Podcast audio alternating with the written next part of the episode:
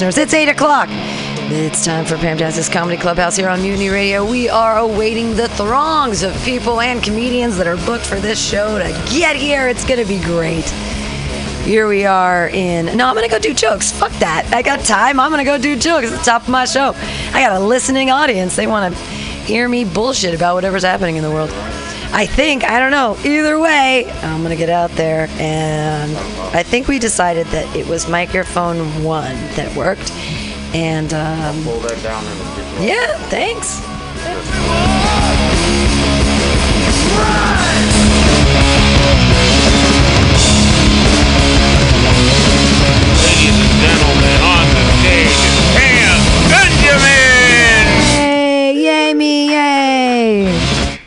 It's very, very exciting Friday. I just learned that M&Ms aren't just M&Ms. Nay, they are many other things.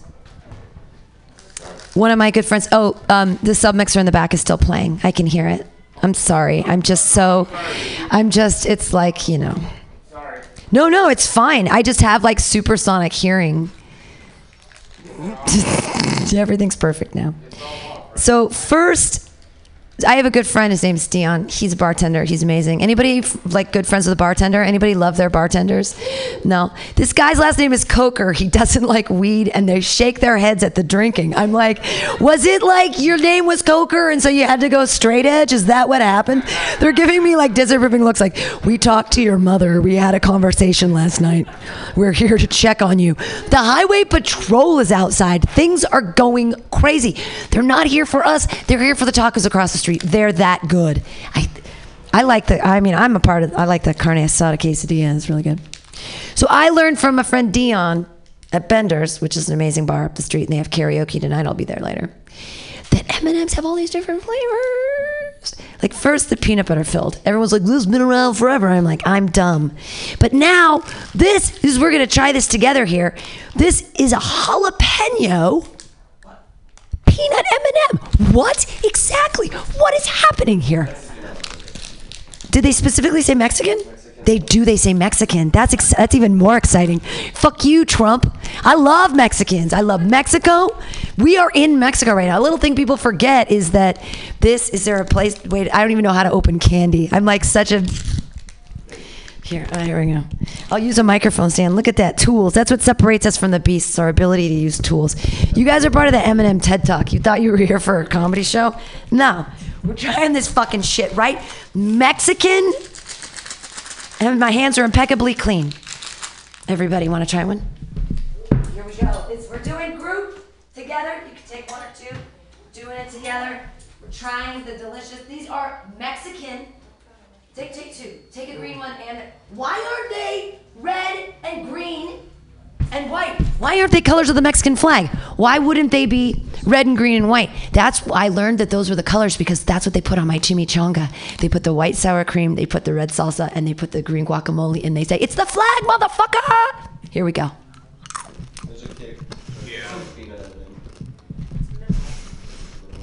I'm not getting any. Uh, Jal- swallow it, you're like, oh, here, oh, I'm not getting a lot of jalapeno here. when The kick. when you swallow it, Yes. there's- you, you, you, you might, you might poo fire later. Is it in the candy shell? I think they put the jalapeno flavor in the candy shell. Uh, here, come get some more. Down. Yeah. Probably gonna go I wish they were a little spicier. Next time they should do Caribbean flavor and use habanero.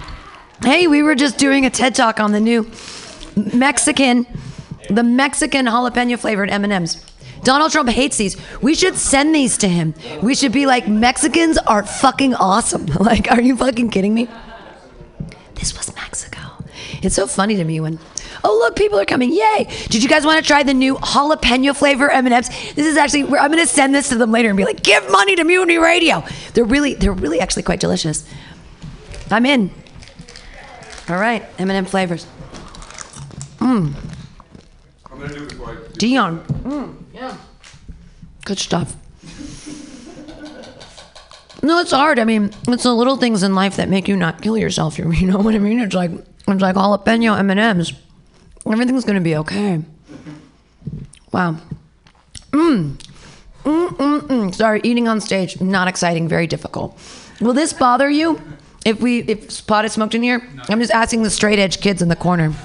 I'm sorry, his name is Coker, for God's sake, on the show. I'm okay. I'm already really high, but thank you. Thank you. Yeah, well, yeah. So that's what you that's what the comedians get tonight for performing on the show. I didn't have time to bake. Um, usually I bake pot treats for everybody, but so I just have straight keef. Yay! And a little bindle and and board up. David's like, Yay! Everything is great. So I did I was thinking about some new things today that I'd like to share with people. Hi. How does everybody feel about babies? You like babies? No babies. No babies. No babies. Babies, no babies. No babies. Obviously no babies. Babies, babies. That wasn't fair. I shouldn't single you out and say no babies there. I'm the I'm the person we should say no babies to. That's why I love abortion because I'm like don't make me have a baby for the love of God. I'm very very scared. Netflix has brought it back to the forefront. Thank God for Netflix. Like everything's real that's on Netflix. New, right? There's a new documentary, Feminism. What were they thinking? Absolutely. It exists. Feminism is real. I watched the thing on the Roe v. Wade and I'm like, oh my God. I've been having really painful periods and I didn't know why. And I realized it's because the Supreme Court is inside my uterus. There's so many of them and they are in there. There's all these men in robes making decisions for me. I'm a 44 year old woman of childbearing age still. Sad face, right? Can't wait for menopause. Cannot wait. Cannot wait. Shut this shit down. I want to get like a little tattoo on it to commemorate its death, um, and I want to get a little skeleton baby kitten, like a little like a little curled up fetal kitten, and like a tattoo on my uterus. Uh, so I shouldn't have a baby. I don't want to have a baby. America, don't make me have a baby. This is all back in the thing. I realized I watched that thing, and the reason they want um, disenfranchised people to have children is that maybe they won't take such great care of them because they didn't want them, and then they can become soldiers. We need some assholes wielding guns. We need some bad parenting.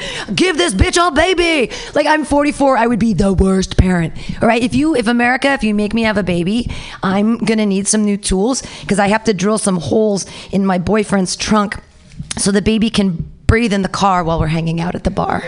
Do you know what I mean? Like we're gonna be at the bar. I can't. I am the nanny. How can I afford a nanny? I can't. What are you gonna do with the baby? You put it in the trunk with a sleeping bag. It's safe, right? It can breathe. Doesn't move around a lot. Sleeps all the time. It's fine. Don't make me have a baby, America. It's gonna turn like four or something, and it's still gonna have to wear one of those like leashy backpack things because it it keeps trying to kill itself running into traffic. My mom doesn't love me. I'm not wanted, and it's like sacrifice yourself when you're 18, when you're a soldier. You know what I mean, little boy. And then it turns seven, and it's in like you know first grade for the fourth time or whatever. And the, I have some stupid parent teacher conference, and she's like, um, Ms. Benjamin, you know, your child said that you love alcohol more than it. And I'm like, this is a sippy cup filled with vodka, you dumb bitch. Like, I didn't want the kid. And then it finally turns 12 and starts doing ketamine. And I'm like, who is your dealer? we can hang out at Burning Man this year. It's going to be so fun. We can finally get to know each other. Yay! And then it turns 15 and it teaches me just like the cutest, just the most amazing, the mouths of babes, you know. If you've been doing cocaine for more than 24 hours, you don't eat your boogers, you smoke them. Right? Right? And then it turns 17 and it finally dies from like one of those um, cocaine, heroin, those speedball things. And I'm like, 17 years. 17 years. That is the latest late term abortion I could ever have. It's a 17 year late term abortion. I didn't want the kid. It was your choice, America, to put it through rehab four times, not mine. Didn't want the kid. Don't make me do it. right? I'm sorry. I'm not sorry. I think that we should talk about abortion more. I only have um, one regret about my second abortion, um, and that's that, you know, they gave me this really great drug called midazolam, which I don't regret. It was great. And they're like, uh, it's a five minute procedure. You know, some people talk, some people don't talk. And I said, Has anyone ever told jokes? And they were like, No, that actually hasn't happened. Oh, I did a high five. Oh, shit! I did a kill off five. I killed it. It was a bringer show. I left it there. Uh, uh, uh. And my only regret is that they wouldn't let me have my iPhone so I could tape the set. Like, like did it happen? What jokes did I tell? Was it real? I don't remember. The drugs were too good. Like, oh, what a set. Does it? Did it matter? I gave them all flyers after the show. After, I mean, after the after the show. so I have a zit in my vagina is like the new um, uh, liberal slang for I need an abortion. It's just a medical procedure. I have I have a zit in my vagina. Just got to get rid of that. You know what I mean? what are you? Are you watching soccer?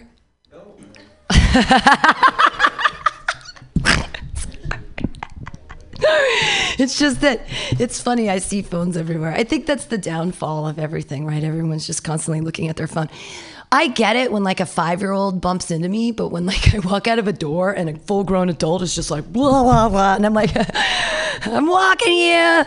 It's a sidewalk. That's what it's for. People are terrible.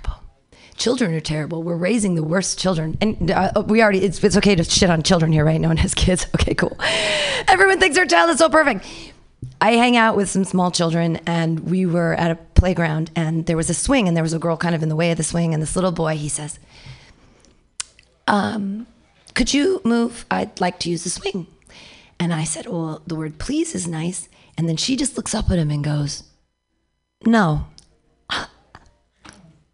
Little bitch, you're gonna get hit in the head. These kids have no idea. And then if you got, if I was like, swing away, Teak. His name's Teak, right? Hit her in the head. She's gotta learn sometime. Uh, what the fuck? Cause and effect. You, I want to swing. These are swings. They are here designated for swinging. Oh, you want to play in the sand here? You're gonna get hit in the head. Where's the parenting? You know what I mean? I'm sorry. They're all well, that's the thing. They're all on their iPhones in the corner. Do you do you know what the difference is between a nanny and a mommy at the park? There isn't one. They're all on their iPhones. like no one's paying attention to the kids. Kicking each other in the face. Even dogs have iPhones. It's ridiculous. And then it's tiny computer in your pocket. You all have them. You have one. I don't have one yet. That's what. There's only two things I lord over. There's three things I lord over the whole world. I've never seen the movie Titanic.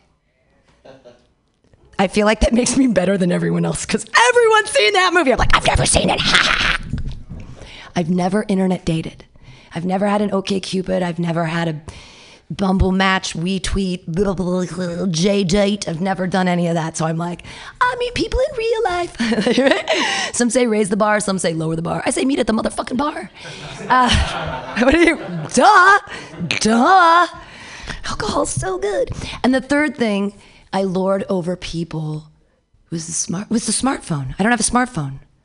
So everyone has a tiny computer in their pocket, and I'm just like, I'm not, I'm not good enough. But it's fine. The 12 year olds have all the porn. Did you guys know this? You give a 12 year old an iPhone, and it has all the porn. And then they say, well, there's the parental locks on the phone. If you put five 12 year old boys together, they are smarter than any think tank anywhere. And you, they will unlock your phone, their phone. They'll have porn streaming in the bathroom. It's coming out of the fucking faucet. They don't. They've done it. They've done it. Figure it out. It's on the bottom of their skateboard. It's everywhere. They're 12 year old boys. They will, but we just given them all the porn. And I'm like, man, I mean, I'm an old lady, so I lament the times. I mean, I don't, I mean, uh, I mean, there used to be a lot of sucking dick, right? That was just a thing. I was raised in the 80s. There was so much rampant misogyny in all the comedies. And that's how I get guys to like you. You just suck a lot of dick. But then in 2002, suddenly you gotta suck on their balls too. What the fuck? what happened? What is this porn shit and why? Why? What? So I ask, you know, if you, you know, if you could deal with my issues, I'm hungry. So if you could dip your nutsack in some marshmallow fluff, uh, and then roll one ball in chocolate chips, and the other ball in graham cracker crumbs. Because if I'm gonna have your sweaty nutsack in my mouth, kind of want it to taste like summer camp. S'more dick, please. Less balls. S'more dick. It's good. We'll take it back. I've actually been watching 80s movies lately and like counting the seconds before they say a homophobic, or misogynistic remark. It is amazing. Like 30 seconds. Like in, it's just like they start throwing the F word around. And I don't mean fuck, I mean faggot. They're really in the 80s. They just threw that word around. Did we forget? Like, we're all steeped. And we're like, we're not racist. We're not homophobic. Everything in the 80s was steeped in homophobia and misogyny and racism. Like everything, every butt of every joke is like, yeah, suck dick. Is like every. Seriously, just watch, just start watching 80s movies again and be like, whoa, she's fucking right. We're all fucked. like, ah, I just, I thought I was tolerant and then I realized I was raised by racists. it was America. Yay. I didn't know. I didn't know. I didn't know. I was so naive. I didn't know. I was raised so wealthy and I didn't know it. I was like, poor little rich girl, meow, meow, meow. But I went to, I was at of high school and I would watch 90210 and I was like, yeah, that's like real. Like th- they'd have outfits and I'd be like, oh, my God, I've seen that outfit on that girl. That we like, we all wore the same clothes. I'm like, this is exactly what life is like. There's like one black person, there's one gay person, there's like 1,600 people and everybody's rich and they all drive great cars and everyone's so happy. Ah! Except when they're like slitting their wrists in the shower. No, never be good enough. It was, Danville was very fucked up. But I felt like, when I was watching 90210, I didn't understand it was fiction. Like I literally didn't know that people didn't live their lives like this. I didn't know everybody wasn't rich. This turned into a TED talk. I was going to talk about Mexico. I got to get funny again. These, it, it actually, it all ends with Mexico. It starts and ends with Mexico. It starts and ends with Mexican M&Ms. So we went to Mexico to build houses for poor people on spring break because you know we're so giving. And we were driving down this street and I saw a house made out of old garage doors. You know how when we all decided in America that the garage doors instead of going they'd go Remember when they they like rolled door So all of those where'd they put them? Mexico. People were building houses out of discarded garage doors. And I was like, what the fuck? I thought the whole world was 90210. I thought everybody lived the way we did. I thought this is America. And then I went to Mexico. but it's, um, I love, I love Mexico. No, it's just that the whole concept is that my mind was blown that people are, there are poor people. I'm one of those poor people now. When I was little, my dad, I asked him, I said, Daddy, what's the difference between a Republican and a Democrat? And he said, Well, little Pammy, a Republican is a person with money that wants to keep their money, and a Democrat is a person without money that wants to take the Republicans' money and give it to all the poor people. Danville! Danville! And they say California is so Democrat. Mm-mm. Okay. Uh-uh, not everybody. Not in Blackhawk, baby. That's a fun little thing to say. I forgot. Oh, I've gone on way too long. I'm so sorry. The weed, the M&Ms. Okay. Uh, there's... We have, a show. We have a show. it's not just a TED talk. I'm so sorry. God, I got on the whole coker thing. I don't do cocaine anymore. I'm too old. I just can't. I got to grow up, you know. I passed. A, I saw a small baggie of drugs on the street the other day, and I just walked by it. That makes me a real adult now. Okay, thank you. I'm an adult. I didn't even look. I didn't even pick it up. I didn't even taste it. I didn't even know. I just walked right by it. Walked right by those drugs. Mm. Thought about it. Didn't take it.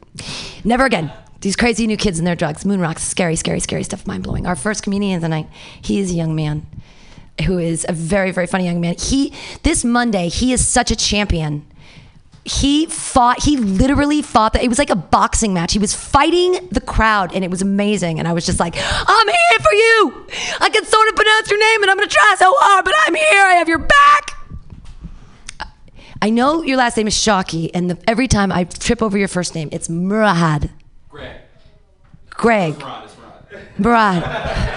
I'm like, when did you fucking code switch on me? Fuck you. Murad. Everybody, put your hands together for Murad Shockey.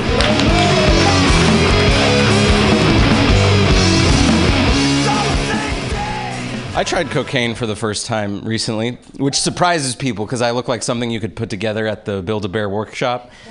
Um, but yeah, uh, I, I've been around the drug block, so I thought I was prepared. You know, like oh, I, this will probably I probably know what this will be like. Uh, like thought maybe it would feel like a well-dressed stockbroker or like Tony Montana. No, instead, cocaine feels exactly like you just bought something fucking rad on Amazon. Uh, that it's just pure bliss and unearned accomplishment and then a couple more bumps, and uh, all of a sudden it feels like you just bought that gym membership you've meant to this whole time. And then a full line, and you're like, wow, it really was a good idea to pay all that tuition for a media studies degree. Um, you know how I know the world's gonna end? You do. Um, now, when you go to McDonald's, they don't say, Hi, welcome to McDonald's. May I take your order? They say, Hi, welcome back to McDonald's. They might as well say, Oh, it's you again, motherfucker, and you'd be coming crawling back. It was either this or suicide. Now, do you want a McChicken or not? Soon there will be a facial recognition, and you'll come in and it'll be like, "Oh, look, it's Murad. What do you want? Another filet o fish? You fucking weirdo." Yeah, I know you love it. Ba da ba ba ba, bitch. Um, I have a question. Maybe somebody in the crowd here can resolve it for tonight. It's been a real topic of debate in my family. Um, am I white? Because uh, I know there's some confusion. Because when white people meet me, they dap me up, but when black people meet me, they just shake my hand. I get a lot of weird celebrity comparisons too. Like I get Jonah Hill, Napoleon Dynamite, Bruno Mars, and Eric Andre, uh, which to me sounds like the best Avengers reboot ever. But I, I, here's the thing: is I'm North African. That doesn't sound very white. But on the other hand, white people had to start somewhere, right? We're better than North Africa. But yeah, uh, I end up taking a lot of misplaced racism. I take a lot of L's for the Jews specifically. Um, like I was in LA with some friends sipping some coffee. This comes into play later. Uh, and I, we passed by a film set, and a crew member whispers to me, "Little Jew likes his Starbucks." okay, well, yes and no. no, I'm not Jewish. Yes, this blonde roast is delicious. And if five seven is little to you, I'm not Jewish. I was supposed to say I'm still not Jewish. Yeah. Uh, have you, any of you guys heard of something called microdosing? Hell yeah. Okay, for those of you not familiar, microdosing is when you take a little teensy bit of a drug for its supposed mental and health benefits throughout the day. In my case, it was shrooms. I took a tenth of gram shrooms with my cup of coffee every morning before work. And uh, I was really scientific about it. I measured my dosage on a scale, took it with supplements and shit, journaled my experiences. And from my extensive research, I can conclude that people really like getting fucked up before work. That's really all it is. Let me tell you, you've never truly had a performance review till you've had a performance review with a small dose of hallucinogens in your system. That's a performance review. Hey, Murad, we noticed uh, some inconsistencies in your coverage report. Are you having trouble with the new template? Yeah, I'm having a little trouble. I don't know what it means to be alive. Every day, I push numbers around on a spreadsheet for eight hours. Then I take an underground metal tube back to a home that isn't mine in a city that wants me to leave.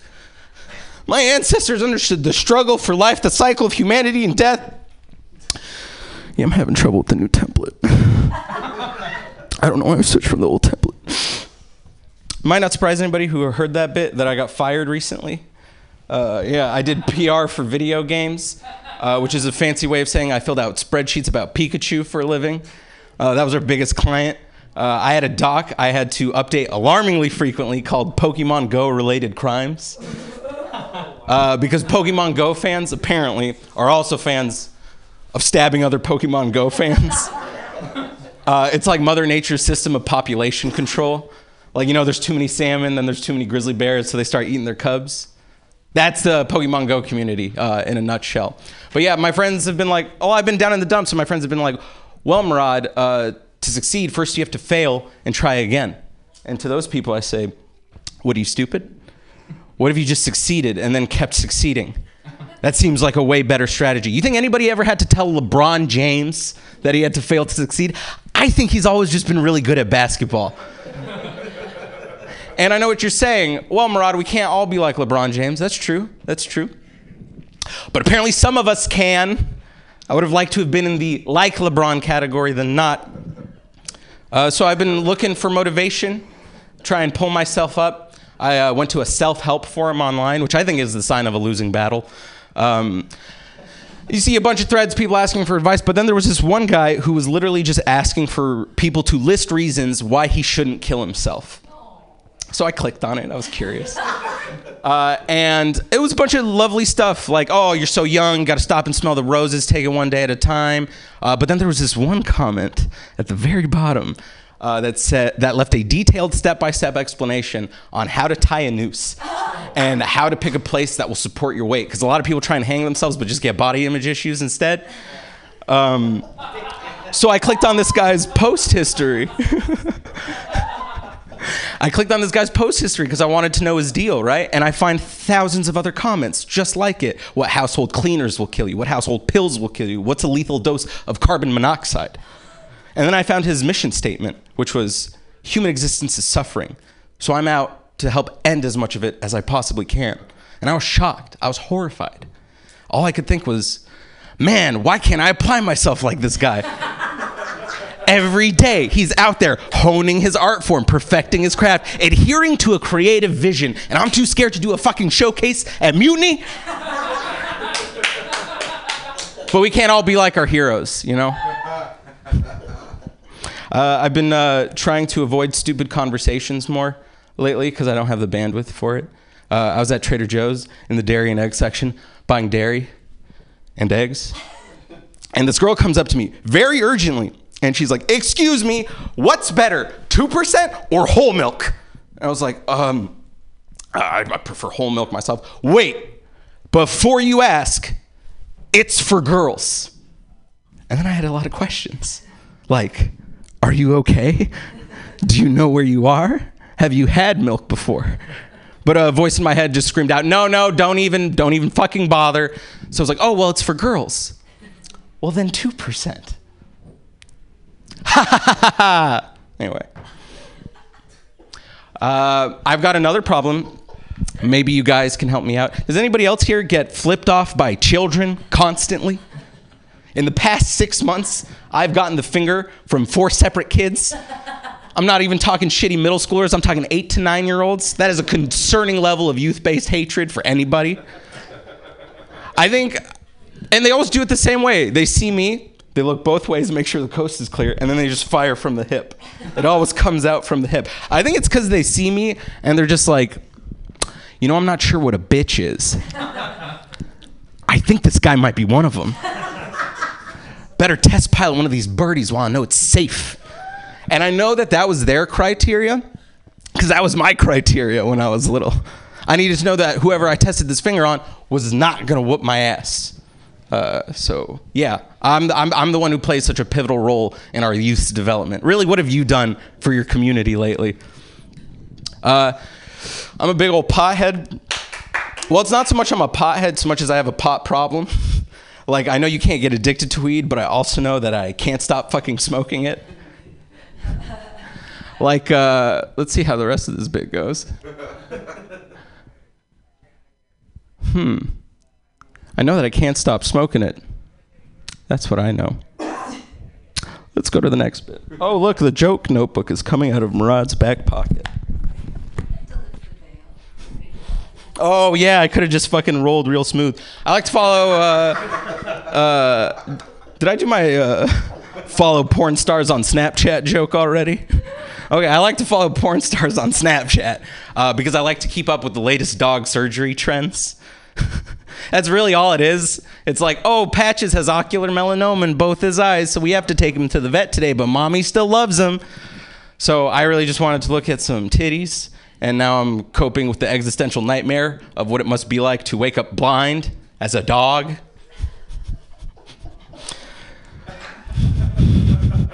Hey, how long has it been, Pam? I have a minute. Oh, man, a minute. How am I going to fit in all these jokes? oh, uh, I broke up with my girlfriend recently. Uh, nothing was super wrong with the relationship. She was just her. You know, I think it's probably a pretty bad sign for your relationship when you consistently have uh, better conversations with your Uber driver than your significant other. Uh, so I'm on the dating apps again. I'm not on Tinder. I'm on OkCupid because I'm looking for the one. I'm not fucking around. Uh, and they've got this feature. It's called a boost. Now, what a boost is for a little bit of cash, it'll guarantee that 200 people will see your profile in the span of five minutes. That's a good deal. You know, I'm single. Maybe I could mingle. Let's give it a shot. So uh, I pay the fee. Five minutes later, not a single like. I think they need to redo the marketing on the, on the boost. I think the slogan should be for 199 you too can relive high school 25 times in the span of five minutes on one sad stone sunday evening anyway thank you very much my name's murad shaki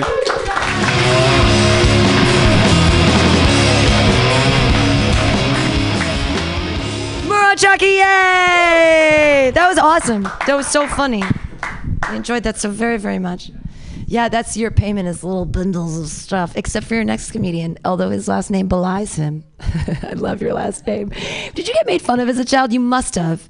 It must have been merciless and just drove you into pharmacology or something. You're like now like if, if you love drugs so much that you can't do them or something. No, you hate them. His last name.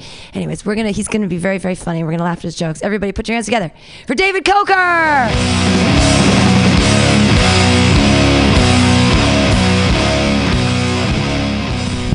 Thank you. Yeah, uh, all my teachers would call me Cocker. So at least you uh, pronounced it right. You can read.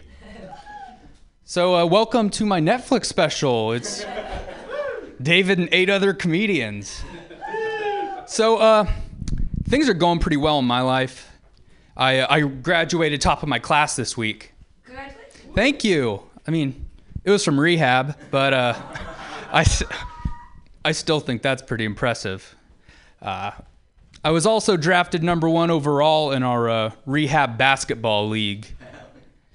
I was the only one whose uh, tremors didn't affect his jump shot.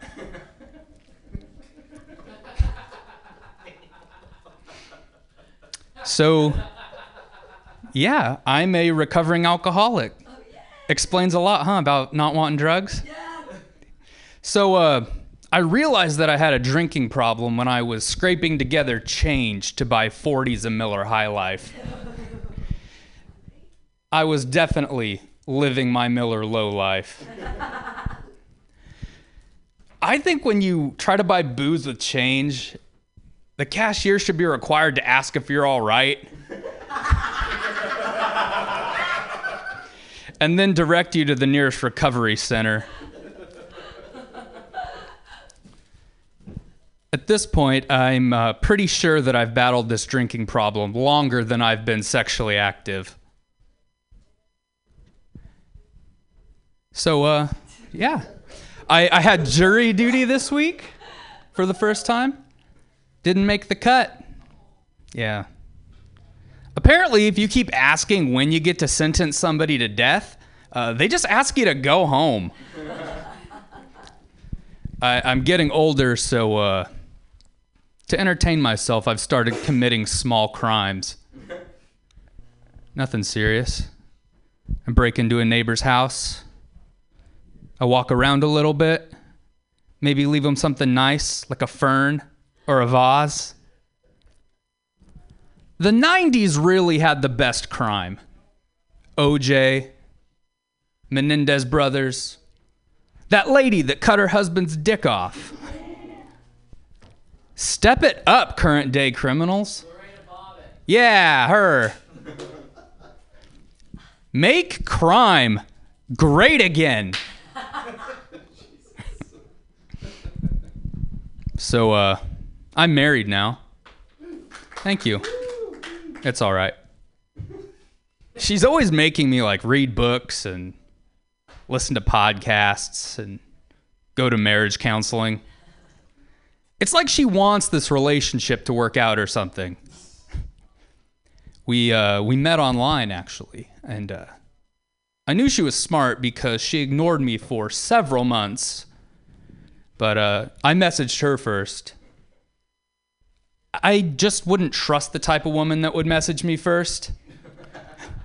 I just assume something's wrong with them, like they're a serial killer, or worse, have kids. She's always saying, like, we're a team. But by that, she means that she's LeBron James and she's trying to trade me for somebody better. And I, I feel bad for her, you know. Not just because she's married to me, but because I'm also not very good at sex. But you want to know what? I bet I give a pretty mean hand job. I've had years of practice. So, uh, besides giving hand jobs, I'm not really good at anything, as you can tell up here. So, uh, I went to one of these schools that like believes in the participation awards, you know, and uh, so we're at the award ceremony at the end of the year, and my teacher starts handing out the awards. Uh, she calls the first kid up, and he gets most athletic, and everyone claps. Then she calls the second kid up, and she gets best grades, and again, everyone claps. And then it's my turn. I'm finally going to be recognized for being good at something, or at the very least, the least terrible at something. So she calls my name, and I go up to get my award in front of all my peers and their parents. And my award was the oldest kid in the class.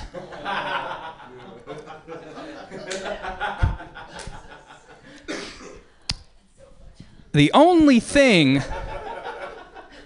that my teacher could think to give me an award on was being born before everybody else. So, uh, I dated this homeschool girl for a while. It was interesting. I know what you guys are thinking, and the answer is yes. We held hands so hard. we, uh, I looked we broke up obviously, but I looked her up on Facebook like a big internet weirdo, and uh, she's a nun now. Yeah. Apparently, all she needed to do was touch my hand to know that she wanted no part of sex at all. she went to one of these Christian colleges up north. And uh, if you've never, if you don't know anything about Christian colleges, it's uh, basically where weird, repressed homeschool kids go to finger each other for six months, get married, and then start their own weird, repressed homeschool families. Homeschool kids just have this look about them. It's like they've been taught science, but not enough to question the teachings of the church. Yeah. so, uh, I was bullied when I was a kid. Uh, I had a bowl cut and I wore overall shorts till I was way, way too old to be wearing overall shorts. And I liked that show Digimon a lot. And so the fifth grade kids, they dubbed me and my crew the Digidorks, which is a pretty good nickname for fifth graders to come up with. And uh, one day this kid's giving me a hard time, and I've had enough. And I go to say, I'm going to beat your ass. That's what I meant to say. But what I actually said, I yelled it in front of everyone. I'm going to beat you off.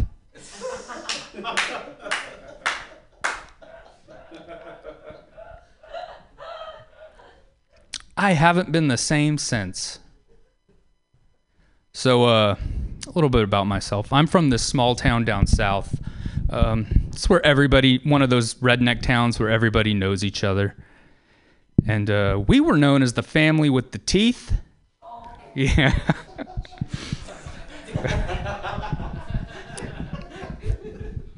so, uh, I've started giving pictures of myself as gifts recently. That's a really obnoxious present if you think about it. It's like saying, You want to know what will go great in your house? Me. Uh, when I was 12, my parents got divorced, and uh, it was rough at first. But I got a PlayStation 2 out of it. So, overall, not a bad deal. I uh, also, when I was 12, uh, I shot my brother in the face with a BB gun. Yeah. You know, I felt bad about it, but it was a pretty good shot for a 12 year old. And uh, I'll leave you with this. Um, I think about what's going to happen when I die sometimes. Like, not really where I'm going to go. Not concerned about that really, but what's going to happen to my, my stuff. And my wife gets all of it, you know, under one condition. Right after my funeral, she has to log into my Facebook page, update the status, and say, Damn, it sure is dark in here.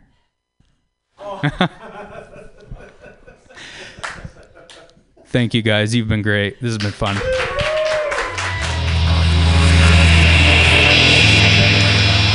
David Coker, yay! It makes sense. I'm sorry. I'm such a I'm so willy-nilly about my own alcoholism. I'm like, everybody should drink. I love it. And so I don't even. So I, but I, thank you for being here. I'm really excited. Oh, yeah, you're coming back. Sweet, fucking sweet. Because we've got we've got more comics. I was gonna put Mark Neuer up next, but he did he go to the bathroom? Who's in the toilet? Oh my God, you could make the best entrance from the toilet.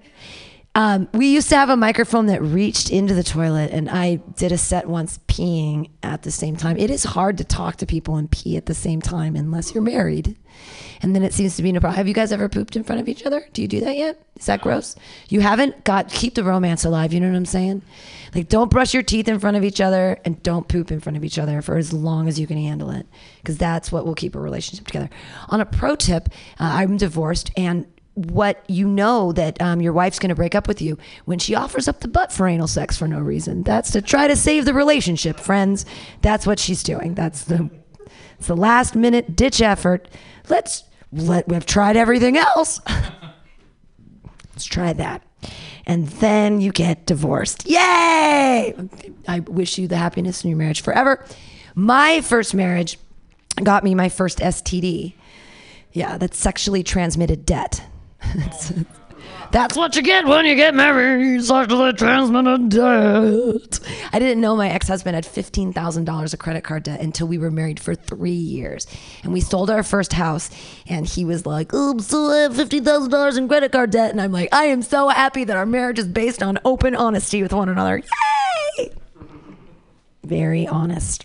Your next. Oh, is it wasn't Mark Neuer? Tell Mark Neuer he's up next. I mean, what's he doing?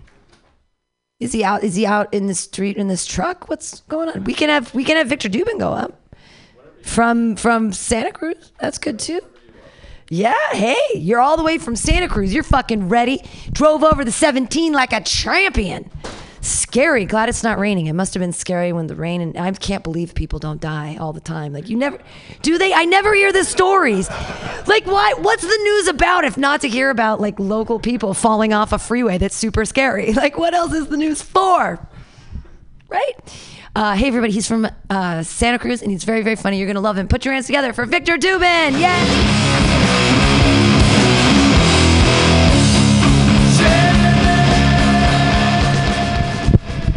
Thank you. It's lovely to be here from Santa Cruz. Uh, so, uh, my name is Vic, and um, my parents named me after my great grandfather. And um, when my sister was born, they used a different technique for choosing her name. Uh, so I was named after our great grandfather, and she was named after our mediocre grandmother. So a little different technique to choose the name. So mine was more of like an homage, and hers was like a do-over. You know, she's uh, she's living up to it though. She's doing a really good job. Uh, she recently adopted a three-legged dog from the SPCA. Yeah, she's a good good person.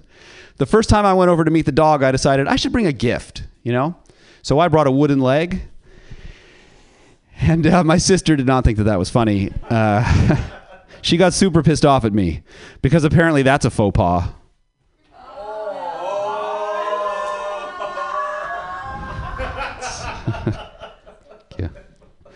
I was uh, I've been having trouble sleeping recently, so I bought one of those white noise machines. You know, it's a white noise machine, so it plays Britney Spears, Kesha, Avril Lavigne is on there. Puts me right to sleep. Works really well. I got a memory foam mattress, uh, but I'm pretty sure it has dementia. It's, it's sad. Uh, of course, Alzheimer's and dementia, very serious conditions. Uh, can we can we give it up for the the caregivers, the caregivers of people with Alzheimer's and dementia? Let's give it up for them. Yeah.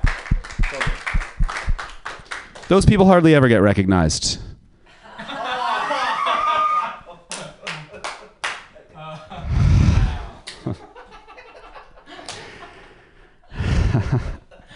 my uh, my dyslexic 12 year old is actually 21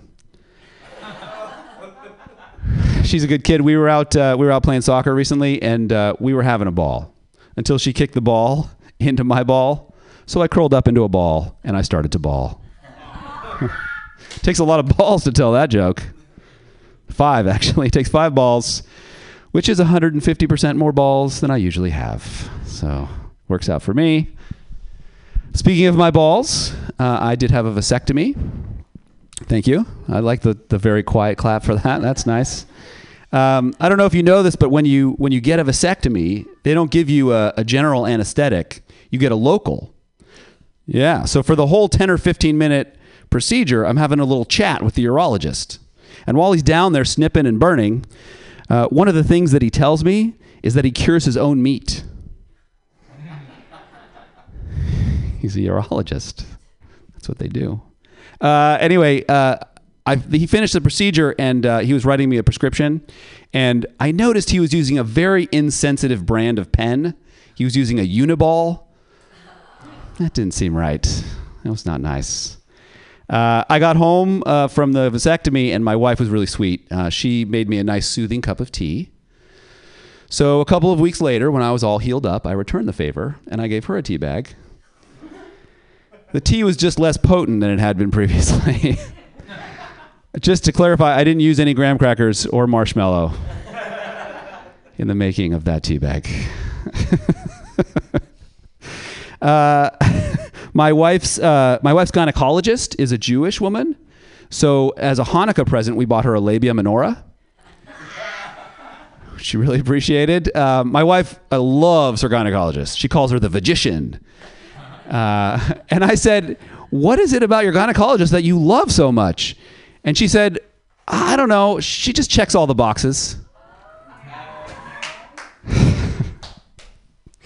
Uh, I think one of the things my wife really likes actually about this particular gynecologist is she uses this, she's very high tech. She uses this app that all the patients can use. And what it is, is they can take a picture of their vagina and they send it in to the gynecologist. And then once the gynecologist looks at it, the picture disappears. It's called Snatch Chat. My, uh, my wife doesn't like using that particular app though. Uh, she's got a pretty big bush. You know, so the picture comes out a little grainy. Um, I don't want to say that my wife is hairy, but she was looking into getting some bikini waxing done. And to be able to afford it, we had to start a hedge fund.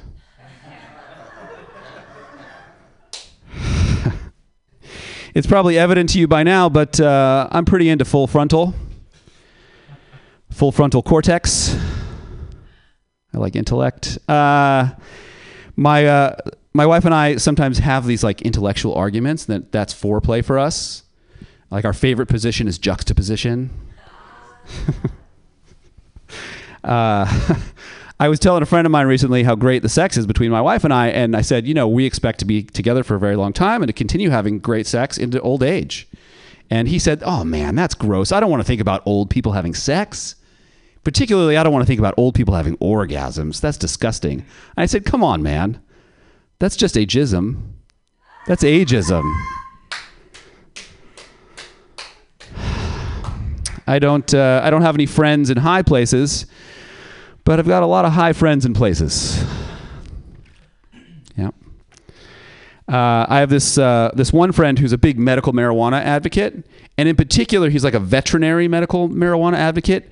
He's a horse owner, and he's always talking about how he's using medical marijuana with his horse. And every time I see him, he just will not shut up about it. He will not get off his high horse.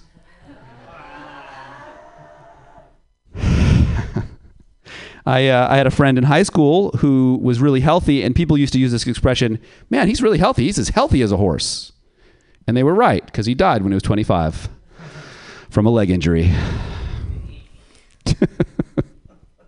it's not all bad, though, because I had five to two odds on him going first, so it worked out for me. Ah, yeah, my dead friend jokes. Those are good. Uh, it worked out for me. Uh, let's see paint, compost, soap, and water. That's my bucket list. I uh, I've been uh, I've been baking a lot recently at home, and uh, sometimes I like to bake an herbed bread, so I'll use a dildo.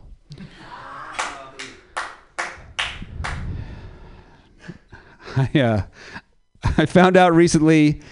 I found out recently that someone was doing genetic testing on me without my consent. Hashtag 23andMe too.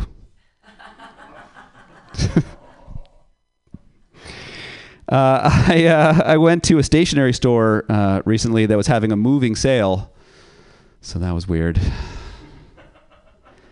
I was looking for a card for my dad, and I wanted to get him something that really spoke to his personality. So I got a card that was blank on the inside. I know it's a rough relationship. Um, my parents are great though. They really instilled in me a love for a lot of a lot of things. Um, they kind of made me the intellectual guy that I am, and in particular, reading. You know, I really I really picked up reading from my parents, and uh, I love literature. And I found out recently that a lot of really well known authors have written sequels to some of their really famous works, but they could never get those sequels published for some reason.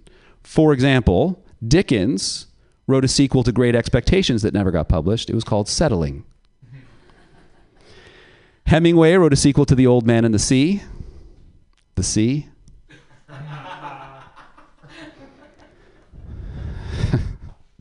Ray Bradbury uh, wrote a follow up to Fahrenheit 451 that didn't get published. Celsius 233.33. didn't go anywhere. But he was undeterred, wrote a third book in the series, Kelvin 504.07.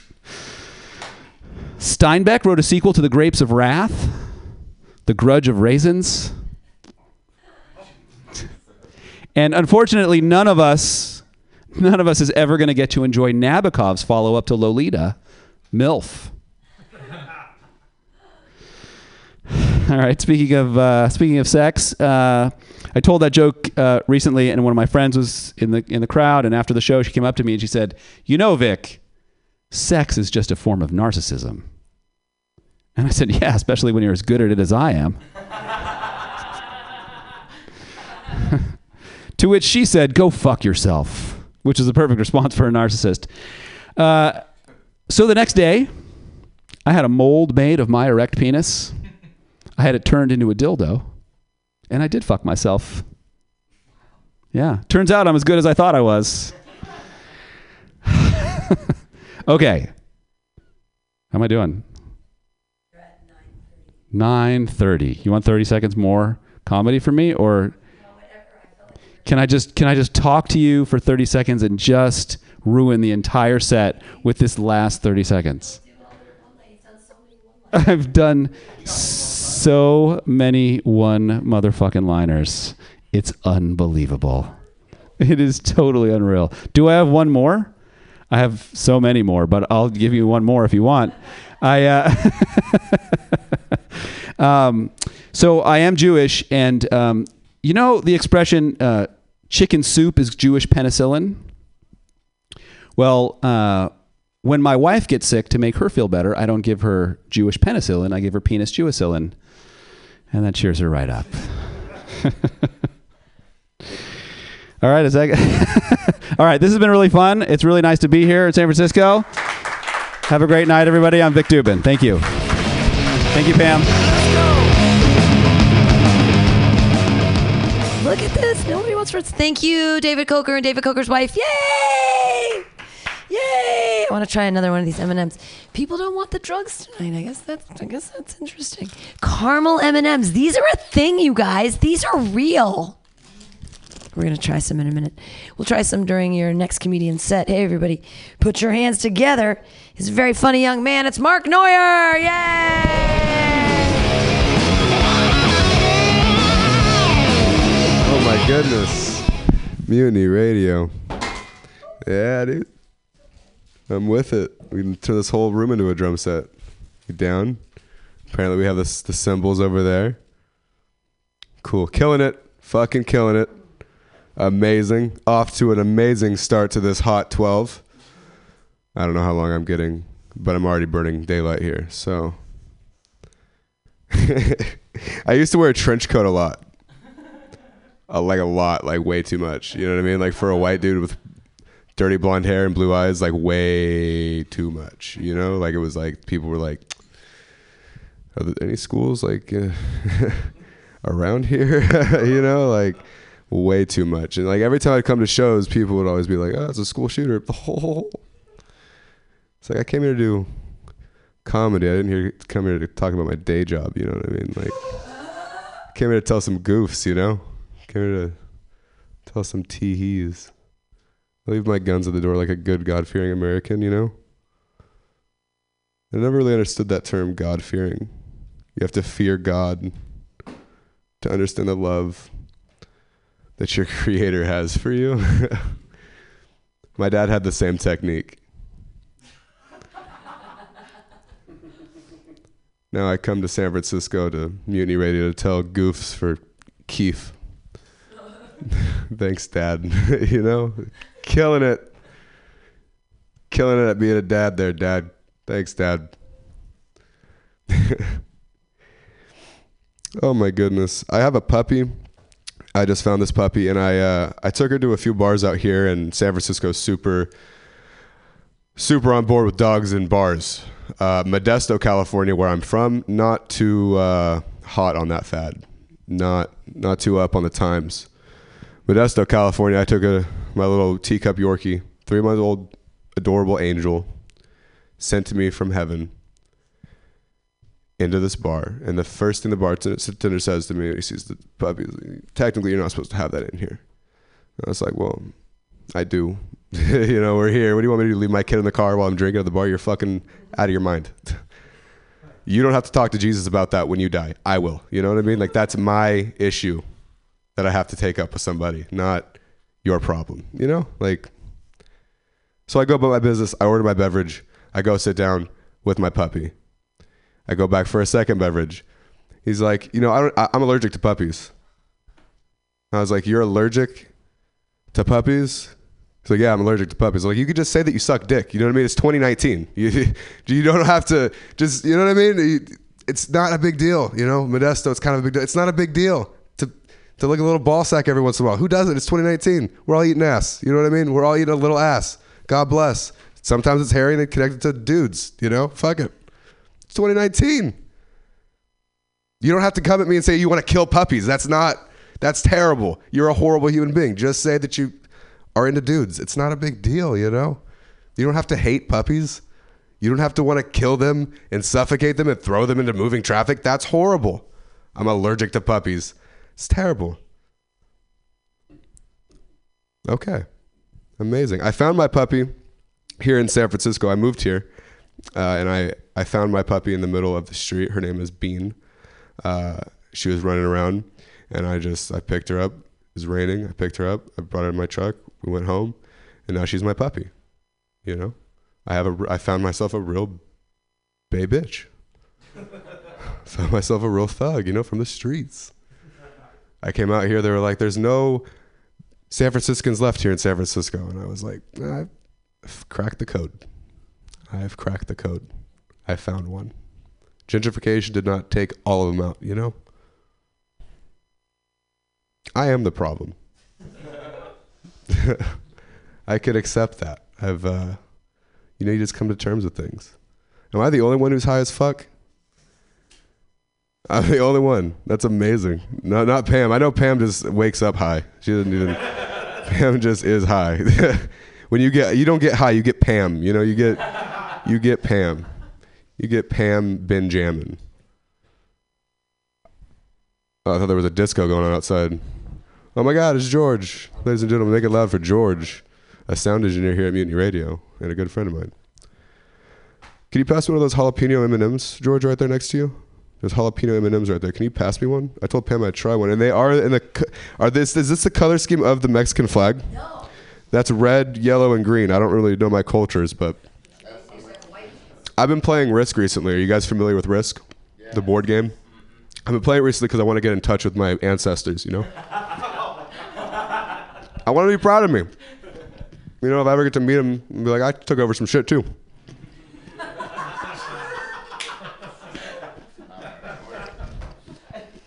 I thought it was a good joke. I don't know, George. Was it racist? Are you asking me for real? No. I think it's racist that these motherfuckers are too spicy. Why? Why? What, hold on, how can chocolate be too spicy for me? Those are too spicy. I'm so fucking white. I know. I'm just kidding, George. George is taking it too personal. He's about to write a whole di- diary and journal. Oh, it just wasn't funny. Oh my goodness. this is being derailed. George, I was just playing. I know I'm not funny. No, that joke was you are. You should have brought Snickers. He's not himself when he's hungry. You know what I mean? fuck, George. Thanks, man. Oh, fuck. What up, man?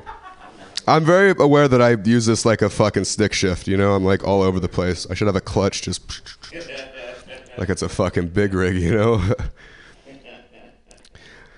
oh man. Of course, I'm the only one that. Uh, does anyone have hemorrhoids? Once. Once. Me too. Um, hashtag me as well. Listen, um, the first time I learned about hemorrhoids, I was I was eight years old, and I didn't get a hemorrhoid. My dad had several, and he was like, "Mark, do you want to know what happens if you don't go to college?" That part. He bent over. He showed me his fucking hemorrhoids. I was like, Dad, that's bananas. That's fucking mangoes. That's papayas. It's something fruity. I don't know what it is. It's something fruity. Just a little bit, you know? It's like, that's crazy. He's like, this is what commuting to the Bay Area from Central Valley, California every day, five days a week to support a bad decision named Mark Neuer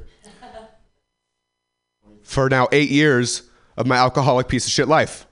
Thanks, Mark. I was like, it's called, it's called, it's called. At that age, I wanted to connect it with something, so I tried to connect it with like a card. I was like, it's, it, it, it's not bikini bottom. It's like rock bottom, you know. It's like it's like rocks and it's, it's like because like it looked like it was like rocks. It was like like rocks in like his bottom, you know. and it was it 20, 20, 2002 what is it is that how it would be said it's 2002 at this time bikini bottoms on dads was not the fad in 2002 in the 209 modesto california you know what i mean so i couldn't maybe if i was grew up in san francisco it'd be a little bit different i could have really fulfilled the whole connection of bikini bottom you know like the castro district taught me anything when i moved here it's definitely anal stimulation you know cool there's nothing else to that. That just is a statement that I thought was funny. It's true. You know what I mean? I was out here in the mission. I was walking down the street and there was this there was this dude, he's behind me. He's like, I got crack, I got smack, I got pills, I got weed, I got anything you need. I was like, wow. the districts would be are just like so drastically different when it comes to how they try and sell things. Like you go to the cash, it's like I got dick, I got balls, I got ass, I got a belly button. Don't gender identify me. What? I don't know. I'm just using a belly button as a sex organ. So don't gender identify me, you know what I mean? Like I don't know what sex that would be, but don't try to identify it. um, I have a new job. I'm a I'm a barista. Now, um, I don't really know what that means but I know I make avocado toast. I know I make a lot of avocado toast. And now the last place you want my phalanges is in your avocado. You know what I mean? I smoke three packs a day. My fingertips, they're yellow. It's not the seasoning you're looking for on your avocados. You know what I mean? It's not the the last place my fingers belong is knuckles deep in your avocado toast. telling you right now. It's not the place for them. I'm never gonna have a man bun. I'm not gonna know the lingo. You know, I'm not. I just can't. I just is not in my. I jerk off too much. You know, like I just I I don't have time to know how to run espresso through a machine and fucking steam milk. Are you kidding me? I can't even barely find a G spot. How am I supposed to fucking steam your milk for your fucking latte? What is a latte? What does that even mean? What does that even mean? What does it mean? A latte, a cappuccino? What do those words li- like? What is the translation? I don't know. We have phones, and all I use it for. I only use Google for porn. That's it. That's all, and it's it's it knows everything, and I'm just big black dicks in my girlfriend. That's literally what I use: Google, Yahoo, Bing, Mo- uh, Firefox, GoDaddy.com. YouTube, Hulu, Netflix, Facebook, Now I'm looking at chairs with nobody in them. I'm like fucking, t- fucking LinkedIn, Indeed, Craigslist, Backpage, Meatspin.com. You spin me right round, baby, right round. And as that song's playing, it's a transgender woman and her dick is going this way in a windmill rotation and she's getting fucked in the ass. It's amazing what I think you were talking about it 12 year olds with porn. I was a 12 year old with porn, you know, and that's that's the porn. That's what let me know I was into a lot of things. You know what I mean? I was into like everything's everything's. I realized I was really controlling when my girlfriend was like you always look at my phone, but you never let me look at yours. It's like, how am I going to explain what the fuck is on my phone to you? You know what I mean? Like, I would rather throw my fucking phone out the window than let you even touch it or think about touching it. Like, are you kidding me? We're going to have to go see a counselor? I don't need this in my life.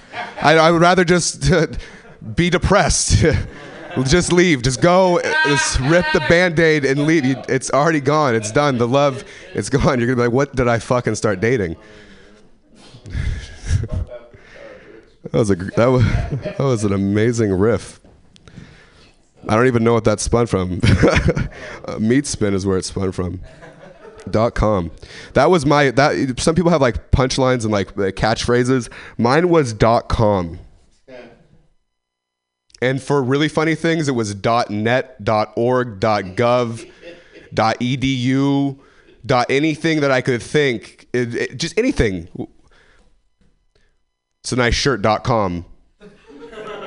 the fuck was wrong with me? That's what church camp does to you. You think stupid shit like that's funny. You know, it's like I get cramps at church too, George. oh yeah, dude. Yeah, dude. I jerked off a friend at church camp. That's funny already. Thanks, dude. I work with a lot of like, um, like all of the all of my bosses are women, which is something that ne- would have never happened if I didn't move here, because anywhere else that doesn't exist. So it's very interesting, like, because like I've had a lot of jobs. I I live in my truck. Obviously, I've uh, fucking had to have had a lot of jobs in my life. You know, you you don't get to hold those down when you live in your truck. You know.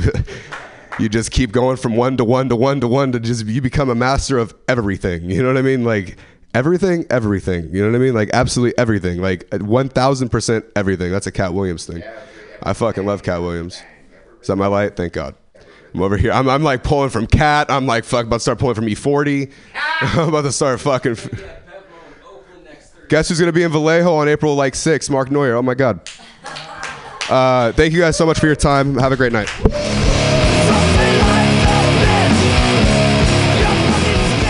Mark Neuer, everyone! Yay!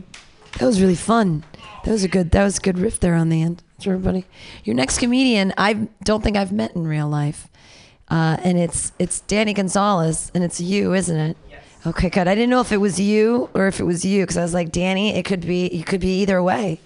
It could be either way, but no. Thank you so much for coming. That's why. I was what? Where? You're in there busy. Oh, I'm sorry. Hey, I'm, thank you so much for being here. Thank you so much for being here. Hey, I'm really excited to hear your jokes. Everybody, put your hands together for Danny Gonzalez. Wow. Give it up. Give it up for your host. Man, how's everyone doing? Good, good. All right, all right. Um, uh, coming from LA, I flew out here. It was quite a mission. Yeah, repping Dodgers. Holla at your boy. As Salvadorian and Hispanic, I am proud Hispanic. But I'm Asian. All right. I mean, my friend, just witness already here. It's just Asian all around. My I grew up Asian. I grew up with all my friends were Laos, Cambodians, Filipinos. Like I was the side of bean dip next to their fried rice dish ordeal. All right. I was a salsa and chips to their wontons. You know, I was they call me round dice for some odd reason. I don't know why. But I was just trying to figure that out in high school, you know. But I was so Asian. Um, we were like a race. We had a racing crew in high school. All right. We were known as Project Hybrid Team Vulture. All right. That was the most corniest name in high school. All right. And we had, we were a racing squad, right? It was six of us. Six of us in this racing squad. We only had three cars. All right. This is audience participation right here. I want you guys to guess which car was mine. All right. So we had a 2001 Acura Integra Type R. All right. And then we had a 99 Honda Civic hatchback. Right. And then the last car was a 91 four door Toyota Camry. Take a guess which one was my car. Camry, exactly. I drove the family car of that group. For the three other ones that don't have a car, ride with Danny. We all running deep 3D. Bam. You know, vroom, vroom, vroom. I have to put my shit in neutral from far away. I had to tell everybody, all right, everybody yell, I'm going to hit the throttle. Go. Ah, ah. I was like, are you murdering someone in your car? Is that what's going on? I'm like, no, it's just not loud, you know. And we had this whole thing of showing off our cars. They were like, "Oh man, I got this, you know, carbon fibered intake cover, and oh, I got this dual exhaust system." You know, they're all like telling and bragging their parts, the car, and then they get to me like, "Danny, what do you have in your car?" And I'm like, "Yeah, um, when you open the door, the light turns red in the center thing." Oh, really? Yeah. Oh, how much did you give for that light? I don't know. How much is red nail polish nowadays? That's how much. Just painted it in. Um, I went to an Asian club a few years after that. I've never been to an Asian club before. It was the most bizarrest thing I've ever seen or experienced in my life.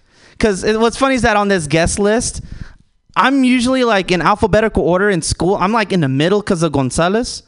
But I never thought I'd be in the very top because there's like five ands and then Gonzalez and then a bunch of Lees and a bunch of Nguyen's and a bunch of Nas and a bunch of every other Asian last name. I was thrown off when I went to the party because I saw Mendoza. I was like, oh shit, there's another Hispanic. I'm not the only one. I showed up fucking Filipino. God dang it.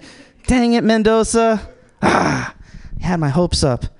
And here's the funny thing that happened at this club. So we're in. I'm in. I'm stepping in line for this VIP line, and um, I go up to the girl that has the clipboard. I'm like, "Is this the VIP line?" She's like, "Yeah." Okay. She hands me the clipboard. All right. I look down and I put my name and whatever. You know that whole conception that Asians look alike. I didn't believe it at first. I was like, "That is a lie. That's jacked up. I don't think they all look. They all look different." Well, that night fucking changed my mind big time. So this is long ass line. I look down. I put my name down. Okay, cool. Oh shit. Like it's a bunch of zebras in the Serengeti. Like they all, I didn't know where it started. I don't know where it ends. It just kind of meshed together. And I'm like, she was here a minute ago. Where? No. And I was like, fuck. I'm like holding on to this clipboard. And I'm like, uh, and I tap to the first girl I see in front of me. I was like, long, luscious hair. And I was like, you know what? It's probably her. Miss, hi. Oh, shit, you're a guy. I am so sorry. in my head, I was like, fuck, I didn't know Steve Aoki was in here. I was like, I'm in this house. Oh, oh, anyways. So I was like, nice hair, wrong girl. Sorry, don't mind me.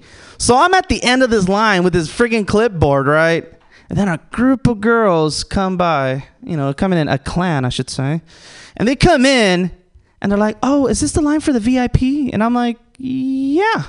Okay. They hand me their IDs and I'm like, and you're giving this to me because? She's like, well, don't you work here? Oh, right. Exactly. Exactly. For all y'all listening, Pam was like, oh, oh, he, she, she did not do that now, did she? Mm-hmm. I felt offended. I know we live in LA, but oh, all of a sudden, because I'm Hispanic and I'm manning the line, does that make me the one that works here?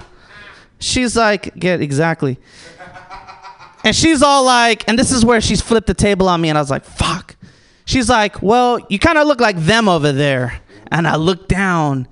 The valet, the bouncers, the security guards were wearing the same thing I was wearing. And I was like. Here's your ID. Damn it. Here, you hold on to the clipboard. You blend right in.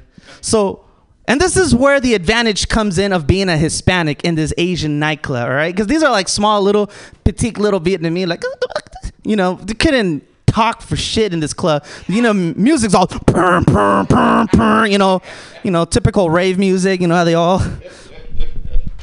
Those are rave move- movements, by the way. Yeah, just, just uh, the illusion. You know, just, just type in EDC and you'll find it. You know. Yeah.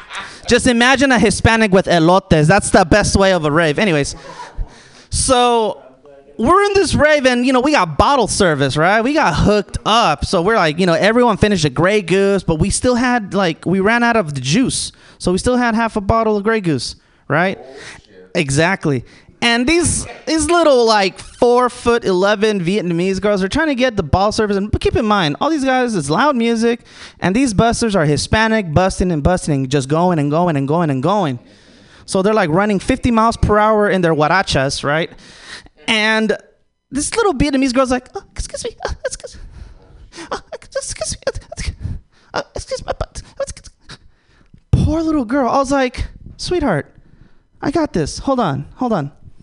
And I kid you not, I did this once, and it only takes one call, and it works. I was like, primo, and like four guys turn around. Four of them turn around. And then I just locked onto one of them. Tres y una chale. and he runs to the back. And he comes back in like two minutes. And he brings me four bottles. I asked for three. He gives me four bottles of juice. I was like, hold up, hold up, hold up. I see orange juice, grape, orange juice, and I and I found this weird gray looking like like it's some gray stuff. And I was like, hold up. And I pour a little bit on it just to try it. Motherfucker brought me horchata. Oh, snaps. And I looked at him and he looked at me and we're like, then he came back to me he's like, and I was like, yes, that's why you need a Hispanic in these Asian clubs. That's why you need it. How much time do I have left, by the way? That's like the black headband.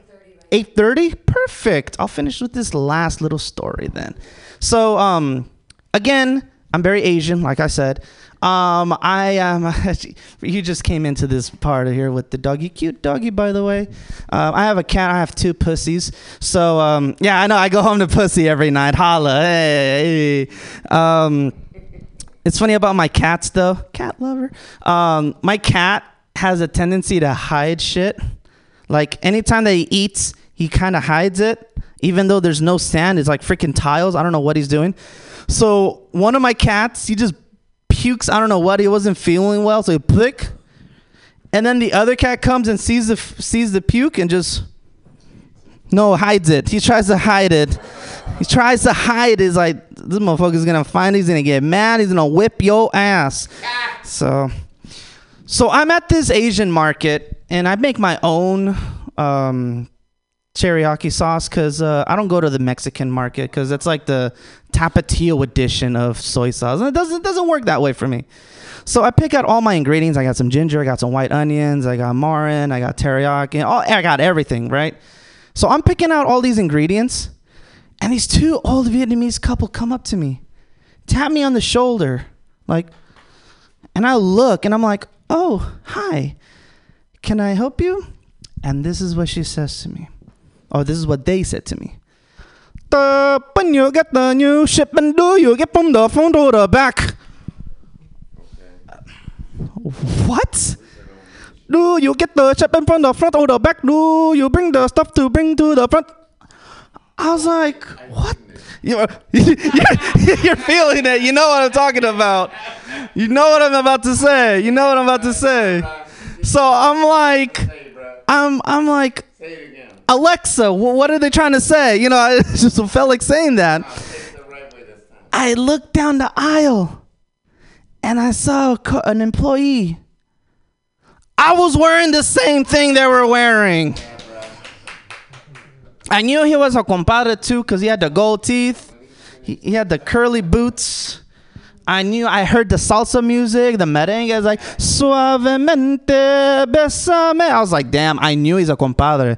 That music coming up, I was like, oh, I danced, by the way, so just imagine dancing. And he walked away because he didn't want to deal with, you know, the Vietnamese couple. And I was like, Pastor, this is your job. You're getting paid for this. Ah. So I had to be the baron of bad news. I had to be like, look, and they're short too, so I had to kind of like go down a little bit on them. And I'm like, I'm sorry, ma'am, but I don't work here. And they look offended. They look offended, like, oh my god. And I was like, I'm sorry. And all they did was, they bowed to me for some odd reason. And I was like, shit, are we gonna fight now? Is that it? I, I literally went like, I went like trucha on them, like ready, like, you know. I was about to go into circles too, like a Hispanic, like, what's up, home? What's up, man? What's up? Because, you know, that's what made me realize that there's no Mexicans in Mortal Kombat because we just fall off the cliff very easily. It just hit me right now. Wow. That's why. Round one. Fight. Ah! Fatality. First round. Juan loses. Okay. So, and speaking of Mortal Kombat, they look like Mortal Kombat too. The older Vietnamese guy looked like Shang Tsung, and the lady had like those Vietnamese visors that covered her face and blue. I was like, shit, Shang Tsung and Sub Zero. All right, this shit got real. Exactly. Thank you guys so much for putting up with me. Um, just to kind of throw it out there, I'll be in Oakland doing cosplay.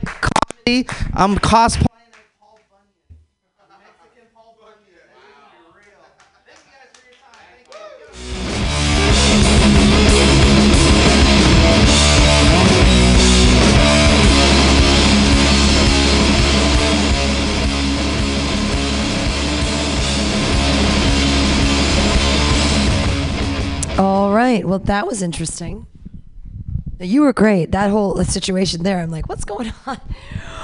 What is it? Yeah, it's a protest. It's all good. Where Where are you from? You're from Boston. Why are you here? Thank you so much for being here. Yes. Thank you. I thought that for a while, I thought that you, you were Danny Gonzalez. And I was like, and I looked for a while. I was like, shit, which one of them is Danny Gonzalez? It could be, it's a toss. I'm, I'm, yeah. Hey, I'm so glad you're here. I'm really glad that um, I'm going to do like two more jokes, then I'll let you guys go. I feel like I'm keeping you hostage right now, but people touched on a couple things that I want to talk about. Number one, hemorrhoids. I was so glad that Mark started talking about hemorrhoids. Um, but the sufferers all left. I, I actually, I, I have hemorrhoids, and it kind of looks like someone threw a hand grenade into a deli. It's meaty. So that's what I love so much about feminism is that so many women for so many years like read books and shit so that I can be up on stage and talk about my butthole. I love that. I'm so excited. They burned their bras and they totally did shit, and I'm like, yay! Now I can say gross things. Woohoo! Feminism is exciting and important, right? I don't want to call myself a feminist, but language is political. You know, I'm a I'm a female. I'm a person. We're all human. You know, we're all people. And I know it's not spelled like that, but boys have a peephole and girls have a vagina. So I have to call myself a feminist because it's the only word without the word men in it. It's actually spelled with an I. It's a spelling joke. she can read. She's a witch. Ah! No, it's okay. It's just so funny because it is the one word that doesn't have the word men in it. And men do put their name on everything, like menstruation. The one thing you literally can't ever do, and your name's all over it. And you think it's gross. the irony. Menopause. That one I get though. Like, I'm 44. When I go through menopause, men are going to pause on me. They're going to be like, nah, too old. We're done. We're pausing on that one. So I have to call myself a feminist. It's good stuff. Thank you guys all. We were there was going to be one more comic, and it was going to be Zach Wiseman, maybe possibly, but I guess he couldn't get off work. So, no, I'm sorry. You were up on the last show. No, it wasn't the last show. Uh, The last show was an open mic. no, no, no, no, no. Christina, Christina Payne. I don't know who that is. Who? Christina Payne. I don't know who Christina Payne is. Well, I'm sorry, I didn't have any knowledge, but we're just gonna we're gonna get out of here. And uh, thanks for sticking around. Uh, but we're gonna if you guys want to go have fun, Bender's is having karaoke. It's on 806 South Van Ness and it's karaoke tonight. So if you like if you like karaoke, unless you have another show to go to, thank you so much for seeing us and being here and being a real person. Because without you, this makes me need therapy. this is this. thank you, yay! Um, thank you guys so much for being here. I never sang the song at the beginning of the night, but that's cool. Thank you so much, David, for running the ones and twos. Thank you so much for coming all the way from LA. Thank you, girlfriend, for being here. Fiat Chase for supporting. Toothbrush as well. Good night, Mutiny Radio. Woo!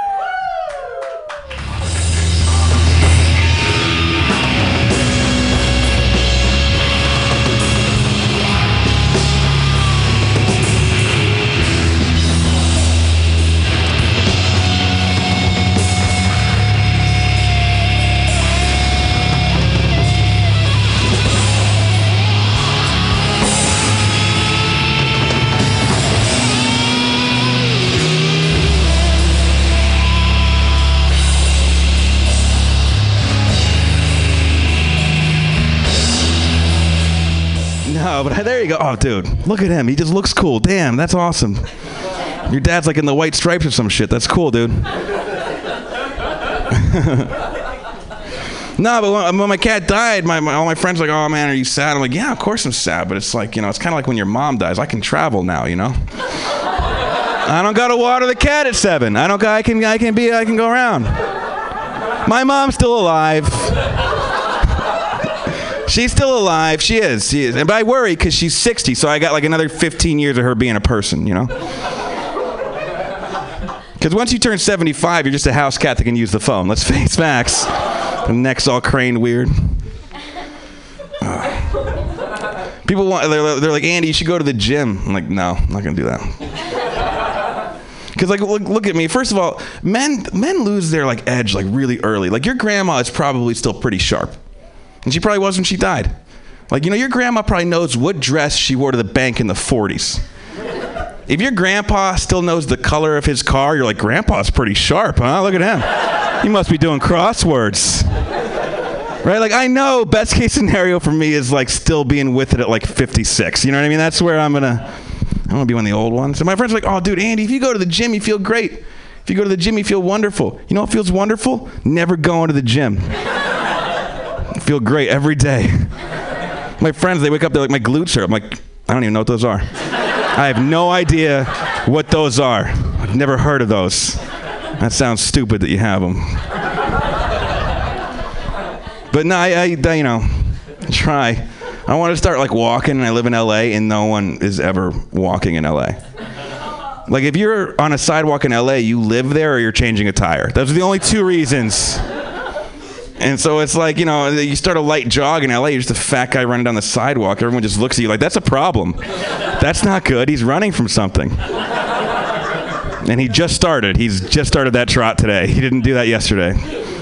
He's brand new at this. Oh, man, you guys are a lot of fun.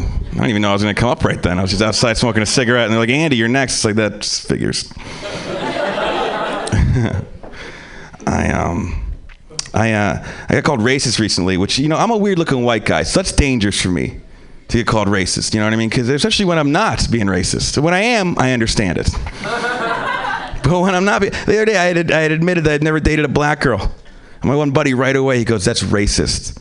It was like, really? You think it's me that doesn't want to do that? you think? Think it's me? Think I just been turning down black girls for 30 fucking years? Like, nah, not my type. No, I like them a lot. They've never liked me at all, not even a little bit. I don't like using they in that context, but I know. I've had empirical evidence. And just think about it. How many of your black girlfriends have a boyfriend that looks just like me? They don't. you know.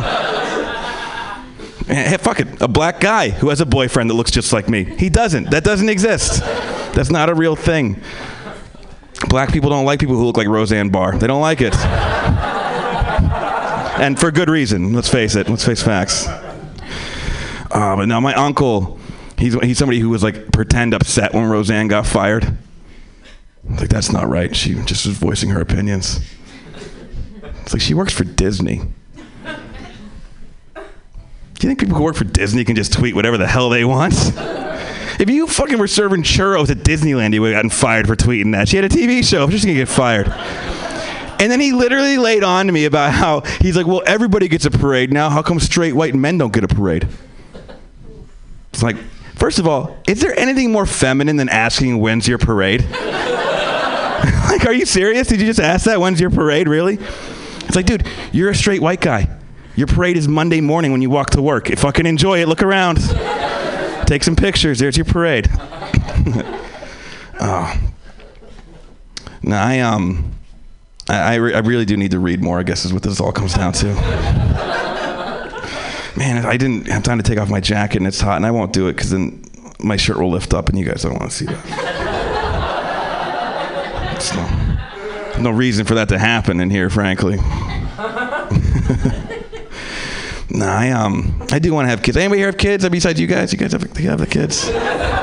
You got kids back there? Very polite. Oh, he, I know he, he established that, bud. No, but thank you. Thanks for coming out, dude. That's how, how old are you? Thirteen. I like how your your leg is up. How much confidence have you given this kid in his life? That's awesome. That's not a bad thing. Put your leg back up. There you go, buddy. I love that. He's sitting there like he's 32 smoking a cigarette. You know what I mean? That's the way he's sitting, and I love it. I, he's a good kid. Oh, this we're in California. Cigarettes are terrible. Sorry, I didn't mean to say that. Don't do them. No, see, I, I just like I, like five minutes ago, I lit a cigarette before I took my Uber here, and the people next to me looked at me like I just tipped over a stroller. They were like, "Seriously, come on, relax." No, I um I do want to have kids someday. I don't I don't think I'm responsible. The number one reason I think I'm not ready to have kids is because whenever me and my girlfriend have a pregnancy scare, that's uh, that's what we call it. that's what it is. It's a scare. It's not a pregnancy. Maybe we'll be happy forever. We don't say that. We're just two people terrified in a Rite Aid. That's all we are. Nah, but I think before I have kids, I think I want to have a step kid first. Right? Little stepper, get you on your way. Right? Because step kid's like having a rental car. You don't want to fuck it up. But if you do, yeah. it's not really your problem. Right? Like a stepdad's all the fun stuff. It's like, oh, your girlfriend's pregnant? Talk to your father. You're looking for the weekend guy. No, I think before I have a real flesh and blood kid, I think I want to be able to design my kid on a computer. Right? Because I want to have a daughter that looks just like me. Anybody in here have an attractive daughter? What happens? You just worry your whole life. And then you die and hope other people worry. That's what you do. But if your daughter looked just like me, how much would you really worry? Like, your daughter looked just like me and she wanted to go to Aruba for spring break, she's coming back.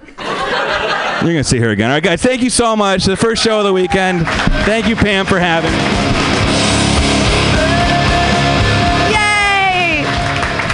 Yay! He's coming back from Aruba.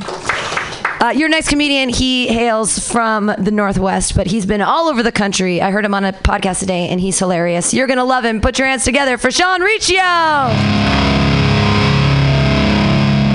Hello.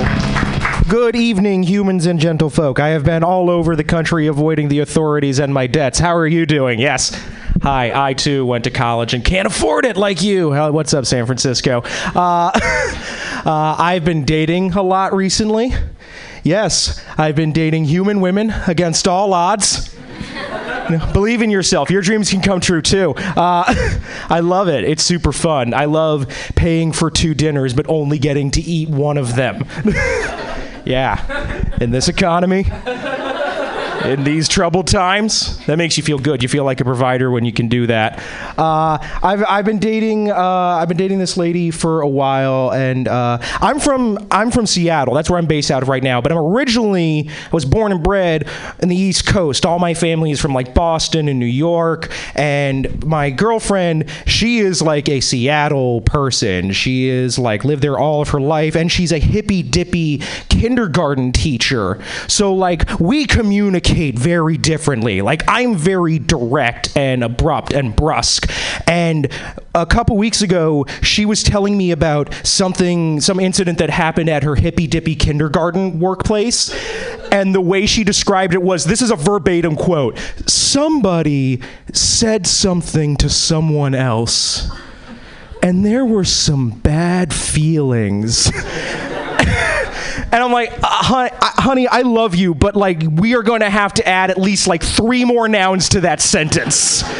You know, verbs, structures. Give me something. You could be describing a building that was so general. Like, wh- what happened? And of course, what happened is what happens in any workplace where there is a woman. Uh, her boss, who was a guy, was incompetent and negligent, and now it's her fucking problem. Yeah, remember that part of the set at the beginning where I was making fun of my girlfriend? That was capital, and we're gonna spend it. This is a TED talk. Buckle up. no, because I I am. I consider myself a feminist because I subscribe to the radical idea that women are also people. and I don't know if you've been like outside in America, but that's like some people have a hard time grabbing that one. And I come by it honest, you gotta understand, because I come from like a deeply matriarchal family. Like my family, we're all Irish Italian Catholics. So like my grandmother who raised me was the fifth daughter of six daughters who all raised like three daughters apiece and then they all had two daughters. And now my generation they're all having their kids. And guess who they are? What I, there's like five men in my family. And we are all fucking morons.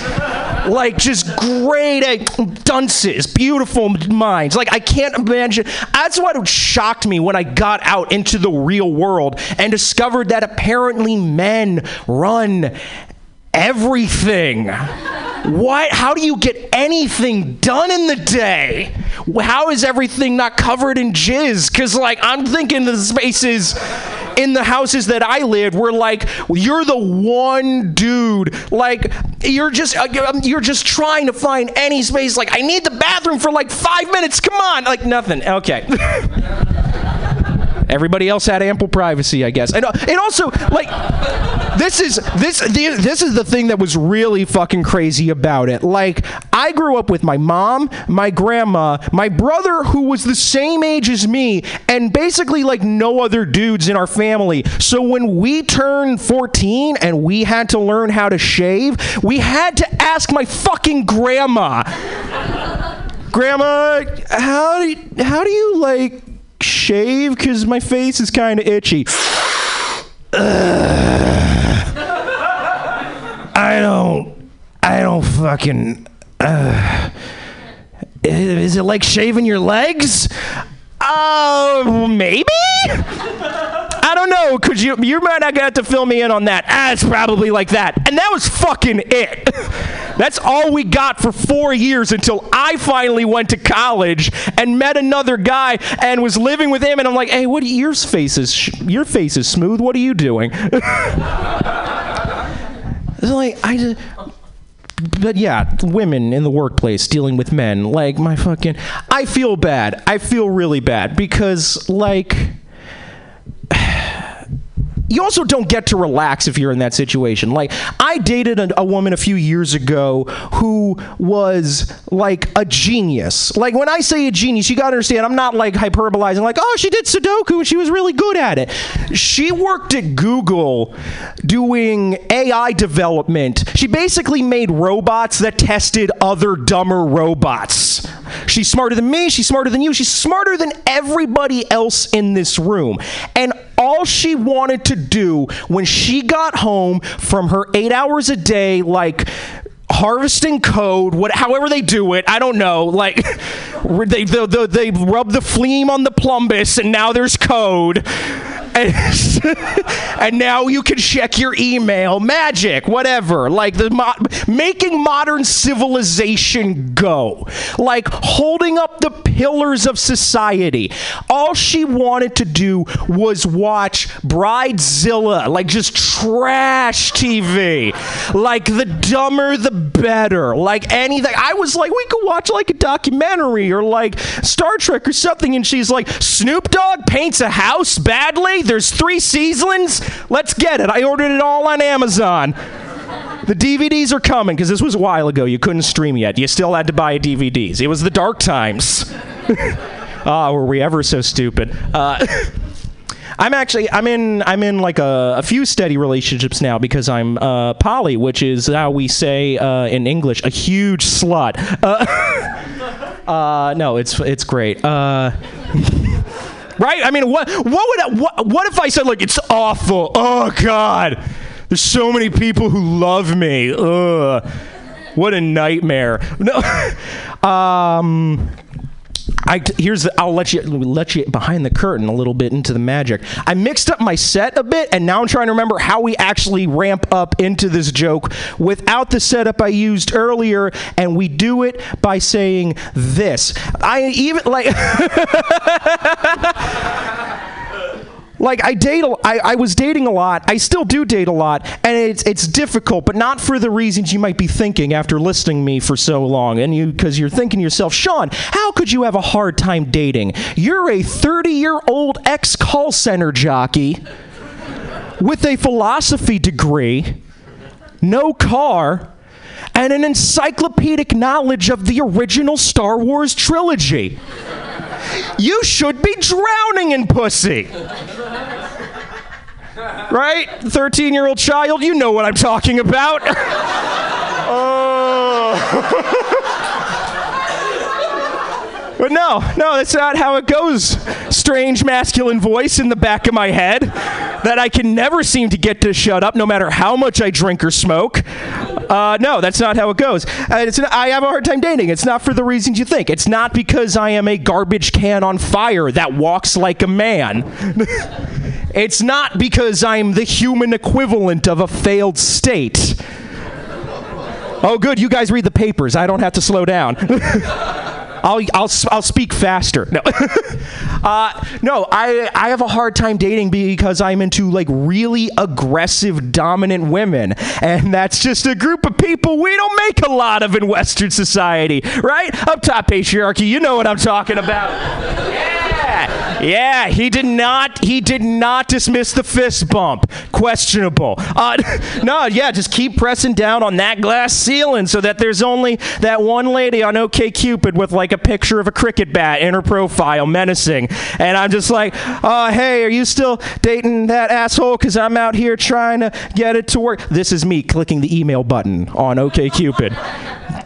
clicking the email button because I'm apparently 73 goddamn years old. Uh, and I, like it that that makes dating difficult like because you gotta understand like when i say aggressive and dominant i mean like really i essentially want a gay leather daddy who ovulates. That's my ideal sexual partner.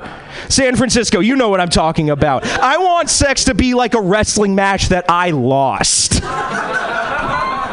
I want sex to be like a mugging that went badly. like statistics and dental records badly. I want sex to be like a deleted scene from American Psycho.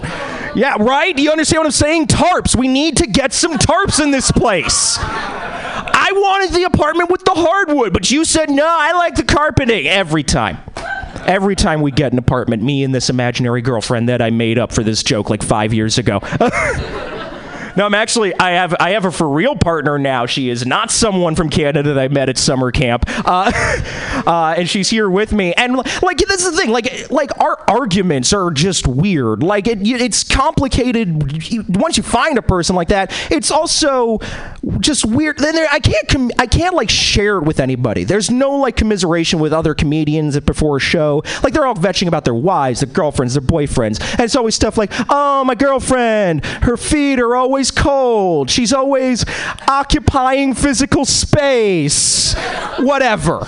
Whatever normal cisgendered heterosexual guys complain about in relationships, I don't know because my complaints are always like, this ball gag is way too big. oh, oh, this gap in my mouth. Are you looking at the measurements before you buy this thing? Hey, I left the.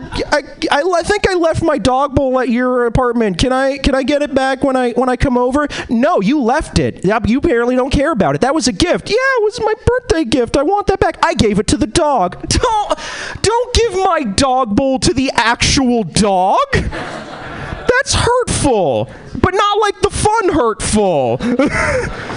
oh, come on. Why did you buy the cheap maid's uniform. Don't I want to feel pretty every once in a while? It's on my Amazon wish list. You had better buy it because I, on these wages, are you kidding? I'm a semi-professional comedian. Do you know what that means, sir? Do you know what that means? That means I make dozens of dollars a year doing this.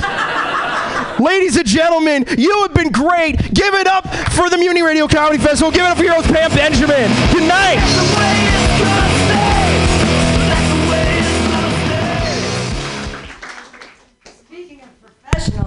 That. All right. Yay! Sean Riccio, yay!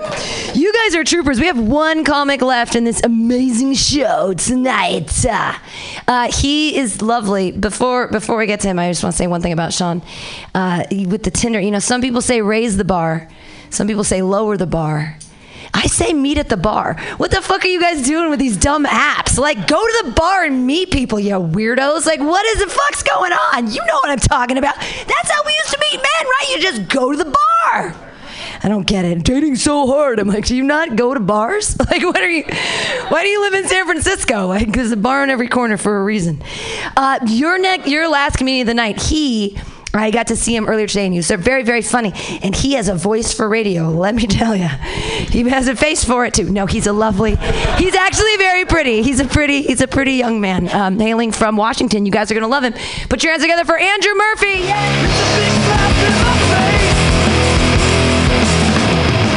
Yeah, damn straight I'm good looking. All right, all right. Yeah, I am from Seattle. I came all the way down here for this. It's pretty fun. I like this town. It's all right. It's all right. I went to go see Alcatraz, which I had not. Alcatraz is surprisingly pleasant for a government fortress that got turned into a prison colony. Like it's surprisingly nice out there. While I was out there, the uh, the nice park ranger was telling me he was like, "Yeah, these are western black crowned seagulls, and uh, they mate for life." I was like, "That's interesting. Are, like, is that true? Do seagulls mate for life, or can we just not tell seagulls apart?" You know, because if Seagull's mating policy is anything like their French fries in the dumpsters policy, I think it's pretty safe to assume the Seagulls fuck. oh man.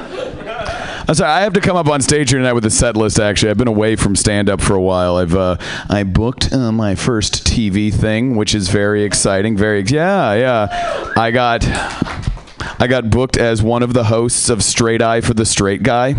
Yeah. It's this show where I just go to other dudes' houses and I'm like, there's a cool pool table, dude. Fuck yeah, dude. It's like I live in a bar, dude. Yeah. And then we just drink and talk about how we would have done the bin Laden raid different. You know? I would have gone in through the window, got him in the back, you know? Yeah. You got to talk to people you don't like, you know? You got to talk, you got to meet new people. That's the important thing. That's why I travel and do these comedy festivals. Like the other day, I was talking with a guy who was pro life and he was dropping some pro life knowledge on me. And I don't know if you guys know this, but this is actually true. Do you guys know that at 16 weeks, the fetus has developed everything it needs to dunk? I don't, I don't know. And you gotta respect that, because you know, because for some people, life just begins at the rim. You know. But yeah, yeah, man, it's uh. How you guys liking Trump, huh? How we feeling on him here, huh? Boo. Low, low average, low average. I'm sensing on the. I do gotta say, like, I don't like the guy, but people, a lot of the things people say about him really drive me crazy. Whenever people are like, "There's nothing Trump could do that would surprise me anymore," I'm like, I don't know. I can think of a few things. Yeah, like if Trump could dunk, I'd be pretty surprised. Or even like a strong alley oop. I'd be like, oh, all right. Or like if Trump was gay, that'd be pretty, you know, if he was like, I did it, I'm gay, I'm the best at being gay, I sucked Elton John's dick like a million times. this doesn't change how I feel about other minorities. And be like, all right, all right. Or if he dunked while gay, he's jumped up and like bit a dick on the rim and put the ball in a butt. That joke's relatively new. Don't like look. My jokes are like my babies. Some of them are fucking dumb, and they're not all gonna make it. So All right, all right. Yeah. But uh yeah. I don't know. Yeah, I do have a voice for radio, though. This is going out live on the radio, right? Yeah, I got a great radio. I would love to work in the radio. The radio, the most thriving of the media right now. I would love to work for a classic rock radio station. You're like, all right, ladies and gentlemen, you are listening to 92.3 KQ, KLA, QKLAW, the KLA. All right, we're coming at you live from on top of the hill. We're going to be giving away tickets to see Asia playing in Boston. Boston playing in Asia. And Blasia, the first all Asian Boston tribute band. They are all Japanese except for the drummer, who is Thai. All right, and we're going to be playing some Beatles, some Stones, some Kinks, some The Who, and other lost gems of the rock revolution. Just kidding, Hotel California on a loop until I am dead, you motherfuckers! Oh, man. Nah, but you can't. You know, I could probably. St- I could work at like a cool radio station like this one. You guys got like cool alt radio stations in town here, like college radio stations like this one, where you just do like, hey, yeah, like this one. We're like, hey, you're listening to Mutiny Radio. My name's DJ Inside Joke. Like whatever. I don't even need this job. We were just playing the newest track by.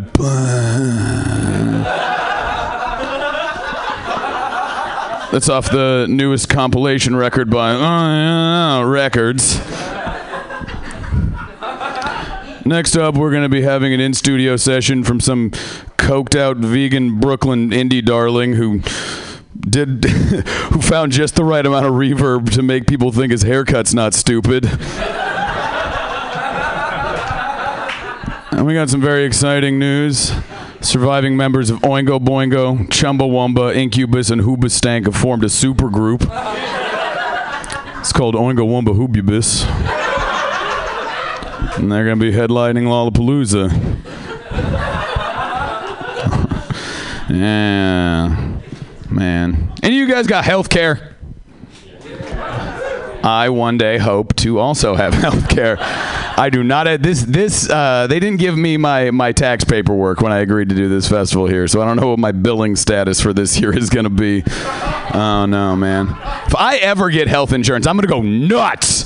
Oh man, I'm going to live in a CAT scan machine. You won't be able to get me out. It's gonna be great. I'm gonna have like experimental therapy. I'm not even that fucked up, but I'm gonna be like getting prescription ecstasy and shit. Going to weird Swiss doctors that make me fight a guy who looked like my dad or something. It's gonna be. I'm gonna hold. I'm gonna hold a The Bachelor with doctors. I'm gonna have like 20 doctors. I'm be like, Dr. Smith, you prescribed me Vicodin very quickly. I appreciate that. Here's your stethoscope. So we do stethoscopes instead of roses on my pretend show. No, I, uh, I would, man, having health insurance would be great. You know, man, man.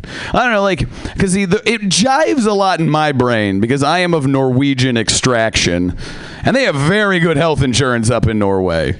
You know, and like it's very weird to be Norwegian in America without health insurance because whoever you are in America, your immigrant story is like a huge thing with you. You know, you're like, oh, we were Irish and we were treated like shit, but we came to America and we built this country. And when you're Norwegian, you're just like, you stupid motherfuckers. You stupid Norwegian ancestor motherfuckers. You couldn't have ridden out the reign of Hakonen the Eighth just a few more years. So I could have had health insurance. I could have been blonde, you motherfuckers. But no, you had to move to Yellow Medicine County, Minnesota, and grow farms and have a whole bunch of kids who got addicted to meth. All right, all right, yeah. I don't know, you know. I, it's it's very interesting to me. The, like America is a very weird place. I uh, I'm very interested in the history of America. I, uh, I run a YouTube channel. It's called What the Fuck Is in America. You should all go check it out. But it's very hard to find because I didn't think it through before I named it. But um, like literally, come talk to me after the show. I'll just give you a coupon on how to get there. It's you can't find it. But one of the things I think is very interesting is you know like is who built America? And if you really get down to it, it was ugly people You know, like sixes and down, we built America. You know, like you look at those pictures of all the people on the steel girders. You know, the guy, the picture of the famous people on the girders eating lunch. They're not hot. That's all sixes and down. You know, no one, no one with cheekbones had to fight at Gettysburg. You know, it was all uggos. Because if you were hot, you didn't need to leave Europe all the ugly bog Irish people were getting shoveled onto the boat, and then all the hot Irish people were like, "Why don't you just ask people for potatoes? People just give me potatoes all the time, you know." Right, right. Yeah, I'm, I'm gonna I'm gonna close on this one here, and, and I'm gonna burn the light a little bit. Sorry. Um, I'm single, you know, because I suck, but whatever. I had it coming, you know, and. Fucking is weird. Fucking is sex is just what poor people do when there's no wrestling on TV. But you got to do it every once in a while just to remember that you can. You know, and, and fucking is weird because it's like I don't know. You guys got water parks around here? No, no. Okay, shit. This joke won't work if you don't. If you're not intimately familiar with water parks. All right. Well, now that some of the momentum's gone, let's get back into it. I I'm bad at flirting. I'm just really bad. Because, like, my problem is my flirting is just being sociable and polite, you know? And, like, for some people, that's their game, you know? Like, I'll be at a bar and I'll just be like, talking to the bartender, like, I will have this. And then the bartender, like, here you go. And I'll be like, thank you. Here's a tip. And then my friends are like, you're trying to fuck, aren't you? Yeah. That's Andrew's game. Step one, be polite. Step two, all night. Step three, new city, new name, start over. It's not necessary. It's just how I do things. Yeah. That's actually how my parents met. My mom was a waitress, and my dad just didn't spit on the floor. All right, I'll end on that. My name has been Andrew Murphy. You guys have been wonderful. Thank you very much. Give it back up to your host, Pam Benjamin, there.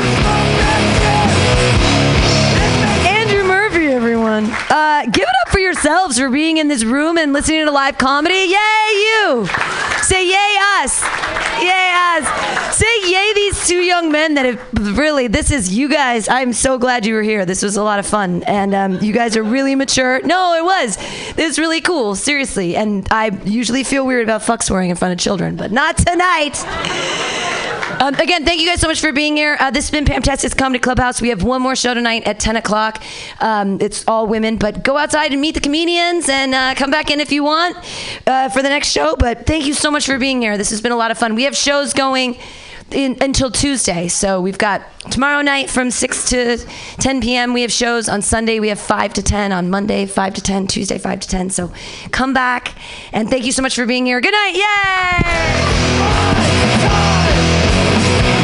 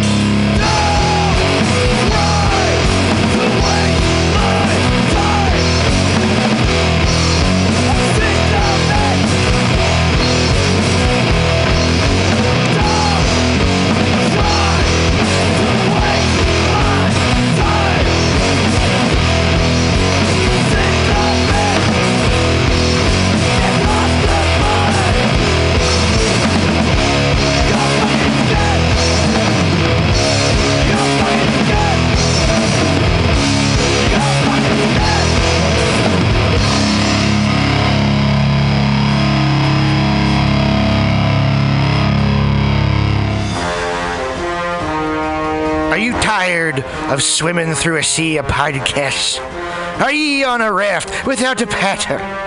Well, gather around me, sea dogs, and get aboard me pirate ship as we set sail for the seas of mutinyradio.fm. From there, you can captain your own pirate ship as you sail through over 44 different shows for all of your listening pleasures. They've got live comedy to small business advice, LGBTQ friendly to sports, vinyl to gutter punk. MutinyRadio.fm has the best programming the internet ocean has to offer you. I bet my peg leg on it, or I ain't scurvy shit faced McRat.